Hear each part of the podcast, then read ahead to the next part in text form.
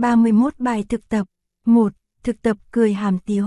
1A. Cười hàm tiếu khi mới thức dậy buổi sáng, treo một cành lá hay bất cứ dấu hiệu nào, hoặc một chữ cười trên trần nhà hoặc trên nóc mùng để khi thức dậy buổi mai là có thể trông thấy. Khi trông thấy dấu hiệu đó lập tức mỉm cười, đồng thời nắm lấy hơi thở, thở ra và hít vào 3 hơi. Trong khi vẫn duy trì nụ cười hàm tiếu và theo dõi hơi thở, thở ra nhẹ. 1B. Cười hàm tiếu trong lúc rỗi rảnh, trong phòng đợi, trên xe buýt hay đứng chờ ở bưu điện. Bất cứ ngồi hay đứng, nhìn vào một em bé, một ngọn lá, một bức tranh, bất cứ một vật gì ít di động và mỉm cười trong khi thở ra và thở vào thật nhẹ 3 lần. Duy trì nụ cười hàm tiếu trong suốt thời gian đó và nghĩ rằng em bé, ngọn lá, bức tranh hay vật gì mình đang nhìn chính là bản thân mình. 1C. Cười hàm tiếu trong khi nghe một bản nhạc, 2 hay 3 phút. Chú ý tới lời nhạc, tình, ý và tiết tấu. Mỉm cười và thở ra, thở vào thật nhẹ trong suốt thời gian đó. 1D. Cười hàm tiếu trong khi bực bội, khi ý thức được mình đang bực bội, liền tức khắc nở ra nụ cười hàm tiếu. Thở ra vào thật nhẹ, duy trì nụ cười suốt trong 3 hơi thở ra vào. 2. Tập buông thư 2A. Tập buông thư trong thế nằm ngửa trên mặt phẳng không có nệm, không có gối. Duỗi 2 tay theo thân thể, duỗi 2 chân, mỉm cười hàm tiếu, duy trì nụ cười hàm tiếu, thở ra, hít vào thật nhẹ, chú ý tới hơi thở. Buông thả tất cả bắp thịt trên toàn thân thể, tưởng như cục sáp thật mềm xuống, mềm như một tấm lụa tẩm xương. Buông thả hoàn toàn, chỉ duy trì hơi thở và nụ cười hàm tiếu, nghĩ tới một con mèo nằm rụ trong bếp, đụng tới thì êm như một đám bông gòn. Duy trì cho 20 hơi thở.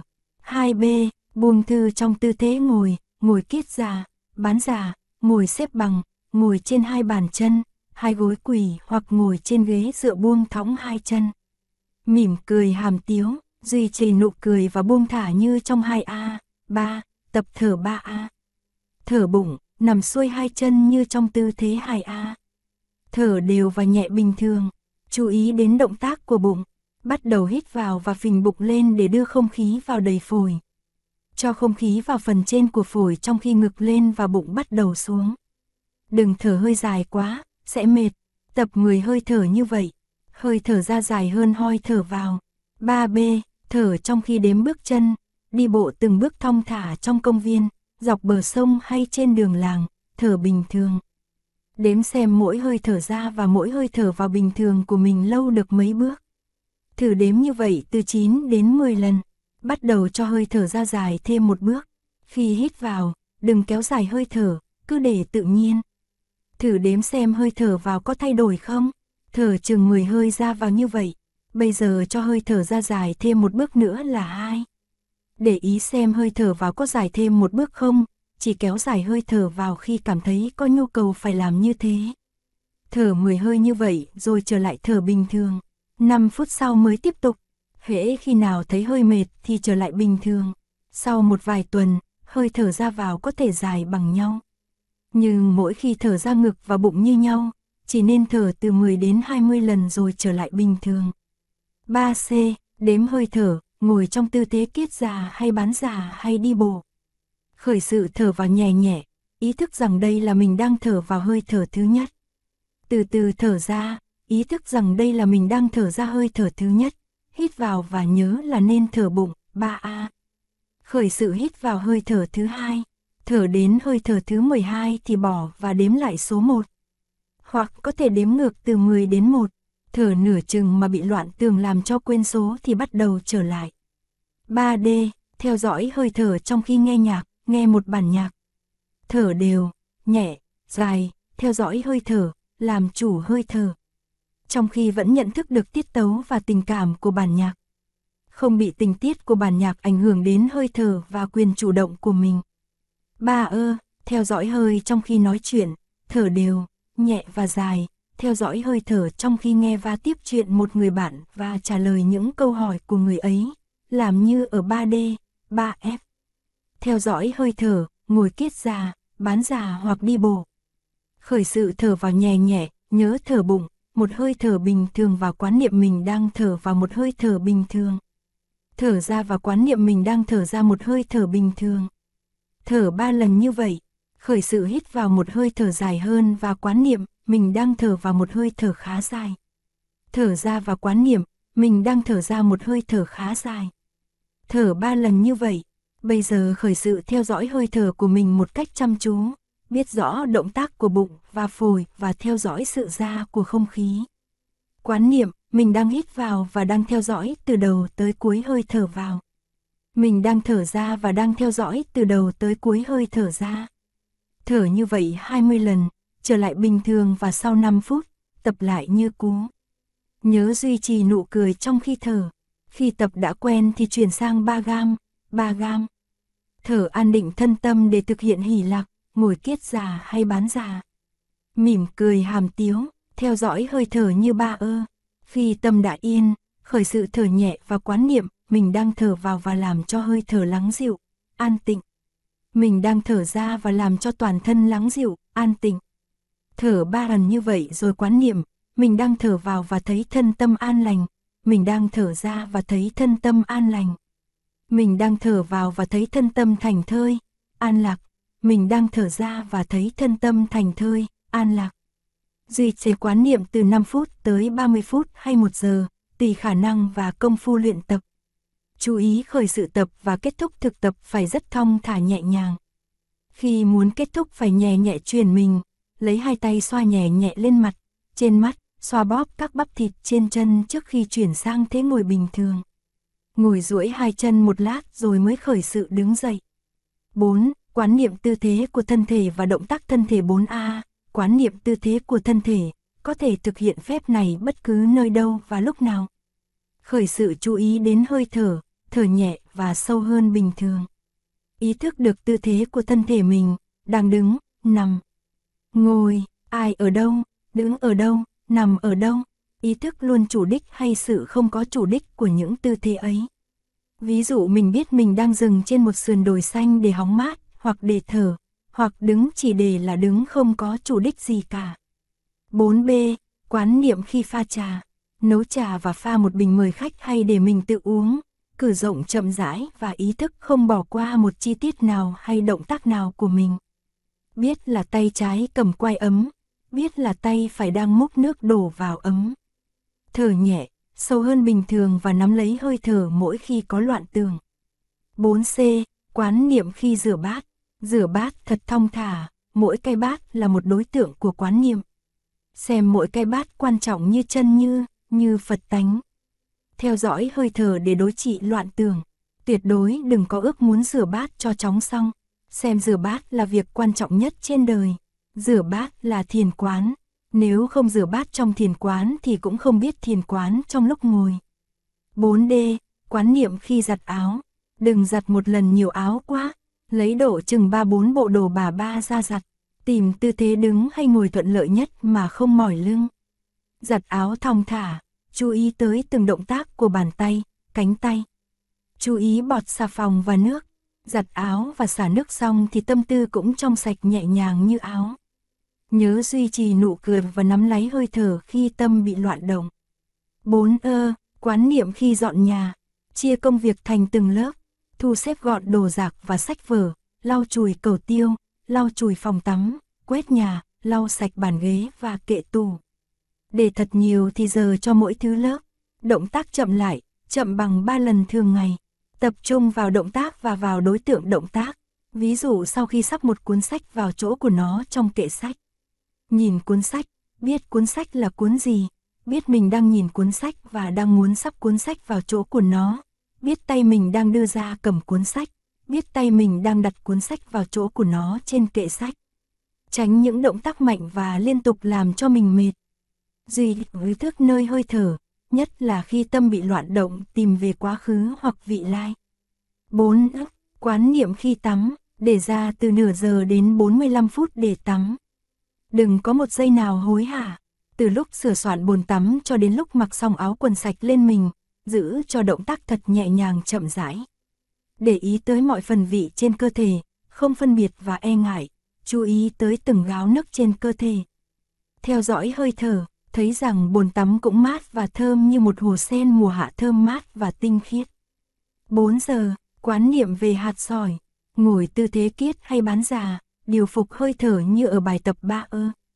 Sau khi điều phục hơi thở, khởi sự buông thư tất cả các bắp thịt và duy trì nụ cười hàm tiếu như ở bài tập 2A. Tưởng mình là một hạt sỏi đang rơi thật nhẹ nhàng trong một dòng sông, không cần có chú ý tới động tác và vẫn rơi xuống tìm chỗ an nghỉ hoàn toàn nơi đáy sông có cát mịn. Quán tưởng như thế nào cho đến khi thân tâm hoàn toàn an ổn như hạt sỏi đã đạt tới đáy sông và đang nằm an nghỉ trên cát mịn. Duy trì trạng thái an lạc này trong nửa giờ, trong khi vẫn không rời nụ cười và hơi thở. Không một tư tưởng nào về quá khứ hay về tương lai lôi kéo được mình ra khỏi sự an ổn thanh tịnh của hiện tại. Kể cả ước muốn thành Phật hay cứu độ chúng sanh, vũ trụ đang tôn trọng giờ phút hiện tại vì biết trong sự thành Phật và cứu độ chúng sanh chỉ có thể thực hiện trên căn bản của tâm trạng bình an, vô ưu tư hiện tại. 4 giờ, tổ chức ngày quán niệm, chọn một ngày trong tuần, thứ Bảy hay Chủ nhật, tùy hoàn cảnh. Bỏ tất cả mọi công việc trong tuần, không hội họp, không tiếp khách, chỉ làm mọi việc trong nhà như dọn dẹp, nấu nướng, giặt giũ, lau chùi theo phương pháp chỉ dẫn ở phần 4 ơ. Tiếp theo là pha trà, 4B, và uống trà. Có thể đọc kinh, viết thư cho người thân hay đi bộ. Sau đó tập thở, 3B, 3C, 3ơ. Trong trường hợp đọc kinh hay viết thư hãy nên chú ý, đừng để kinh và thư kéo mình đi. Quán niệm để giữ chủ quyền của tâm ý, đọc kinh và ý thức được mình đang đọc gì, viết thư và ý thức được mình đang viết gì. Cũng như trong trường hợp nghe nhạc hay tiếp chuyện, xem 3D và 3ơ. Buổi chiều tự làm lấy thức án, ăn rất nhẹ hay chỉ ăn vài trái cây hoặc uống nước trái cây. Thiền tọa 1 giờ trước khi ngủ, áp dụng bài tập 4g hay 3ơ hoặc 3g. Trong ngày nên đi bộ 2 lần, mỗi lần từ nửa giờ tới 45 phút. Buổi tối đừng đọc sách trước khi ngủ. Thay vì đọc sách, tập buông thư như 2A trong 15 phút, chú ý tới hơi thở. Thở nhẹ và đừng dài quá, theo dõi sự lan xuống của bụng và ngực, mắt nhắm. Mỗi động tác trong ngày phải chậm hơn thường nhật ít ra là 2 lần. 5. Quán niệm về duyên khởi. 5A. Quán niệm về ngũ uẩn. Tìm một hình ảnh của mình hồi còn thơ ấu, ngồi lại trong tư thế kiết già hay bán già. Khởi sự theo dõi hơi thở theo 5C, sau khi thở được 20 lần, khởi sự chú ý vào tấm hình trước mặt, sử dụng ký ức làm sống dậy những hình ảnh ngũ uẩn của tự thân trong thời gian bé thơ, thời gian của tấm hình, những hình ảnh về sắc thân, cảm thọ, suy tư, hạ NS nghiệp và nhận thức của mình trong thời gian đó. Tiếp tục duy trì hơi thở, đừng để kỷ niệm lôi kéo và che lấp chánh niệm. Duy trì quán niệm trong 15 phút. Duy trì nụ cười hàm tiếu rồi khởi sự đi vào quán niệm tự thân, ý thức về sắc thân, cảm thọ, suy tư, hành nghiệp và nhận thức của mình trong giai đoạn hiện tại. Thấy rõ hợp thể ngũ uẩn của mình rồi đặt câu hỏi, ta là ai? Vững chãi trong tự thân như vùi một hạt giống tốt trong đất mịn có tưới tắm. Câu hỏi, ta là ai? Không giao cho trí năng giải đáp bằng suy luận mà giao cho toàn thể của hợp thể ngũ uẩn ôm ấp. Đừng thúc đẩy trí nàng đi tìm giải đáp suy luận, chỉ bằng lòng với câu hỏi thận trọng, nghiêm mật và tha thiết trong tự thân. Quán niệm trong 15 phút, duy trì hơi thở nhẹ và khá sâu để đừng bị lôi cuốn theo suy tư triết học. 5B. Quán niệm về ta, ngồi trong đêm tối, trong phòng riêng hay bên bờ sông, trên đồi cỏ hay bất cứ nơi nào vắng người, khởi sự nắm lấy hơi thở theo 3ơ. Quán niệm, ta sẽ dùng ngón tay trỏ chỉ vào ta. Và thay vì dùng ngón tay trỏ chỉ vào sắc thân mình thì dùng ngón tay trỏ chỉ ra ngoài.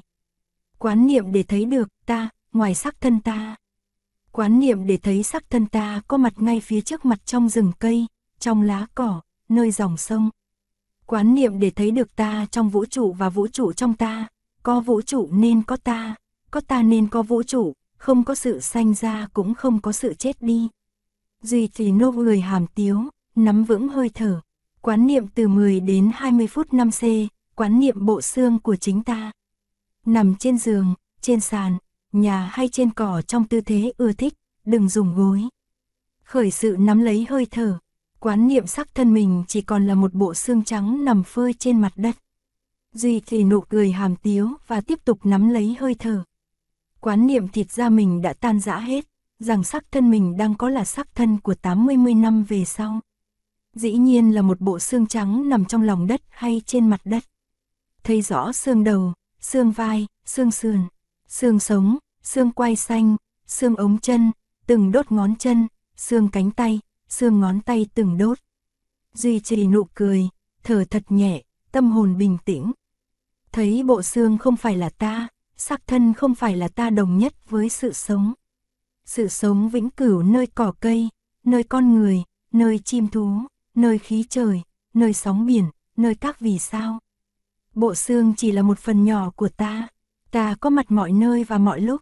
Ta không phải chỉ là sắc thân, cảm thọ, suy tư, hành nghiệp và nhận thức. Duy trì quán niệm từ 20 phút đến nửa giờ. 5D, quán niệm về người thân yêu mới chết. Trên ghế hay trên giường, ngồi hay nằm trong tư thế ưa thích. Khởi sự nắm lấy hơi thở theo 3C. Quán niệm về thân thể người mình thương yêu đã chết cách đây mấy tháng hay đã 2-3 năm. Biết rõ thịt da của chính mình đang còn. Biết rõ nơi mình còn đủ sự hội tụ của sắc thân, cảm thọ, tư duy, hành nghiệp và nhận thức. Quán thông về sự liên hệ giữa mình với người ấy ngày xưa và trong giờ phút này. Duy trì nụ cười hàm tiếu và nắm lấy hơi thở. Quán niệm trong 15 phút. 5E, quán niệm về không. Ngồi trong tư thế kiết già hay bán già, tập thở cho điều hòa như trong 3C và 3G. Quán niệm về tính cách vô thường của hợp thể ngũ uẩn. Sắc thân, cảm thọ, tư duy, hành nghiệp và nhận thức. Xét từng uẩn một, từ uẩn này sang uẩn khác. Thấy được tất cả đều chuyển biến vô thường và vô ngã. Sự tụ họp của ngũ uẩn cũng như sự tụ họp của mỗi hiện tượng đều vâng theo định luật duyên khởi. Sự họp tan cũng giống như sự họp tan của những đám mây trên đỉnh núi. Quán niệm để đừng bám vào hợp thể ngũ uẩn. Biết rằng yêu thích hay chán ghét cũng là những hiện tượng thuộc hợp thể ngũ uẩn. Quán niệm để thấy rõ ngũ uẩn là vô thường, vô ngã và trống rỗng, không. Nhưng ngũ uẩn cũng rất là mầu nhiệm như bất cứ hiện tượng nào trong vũ trụ, mầu nhiệm như sự sống có mặt khắp mọi nơi. Quán niệm để thấy được ngũ uẩn không thực sự sinh diệt, còn mất vì ngũ uẩn cũng là chân như. Quán niệm để thấy vô thường là một khái niệm, vô ngã cũng là một khái niệm. Không cũng là một khái niệm để không bị ràng buộc bởi vô thường, vô ngã và không.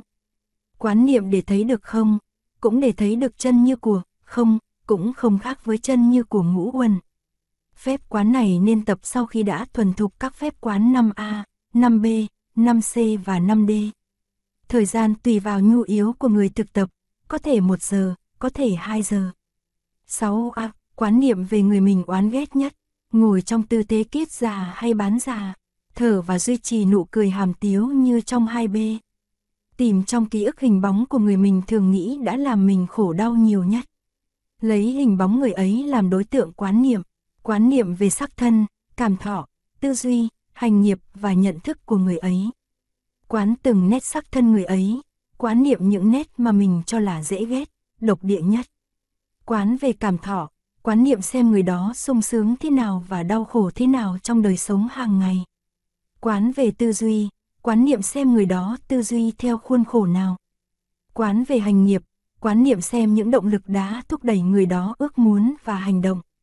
Quán về nhận thức, quán niệm xem những nhận định của người ấy có cởi mở tự do không, có bị ảnh hưởng bởi thành kiến, sự bưng bít, sự giận hờn và tình trạng mất tự chủ hay không.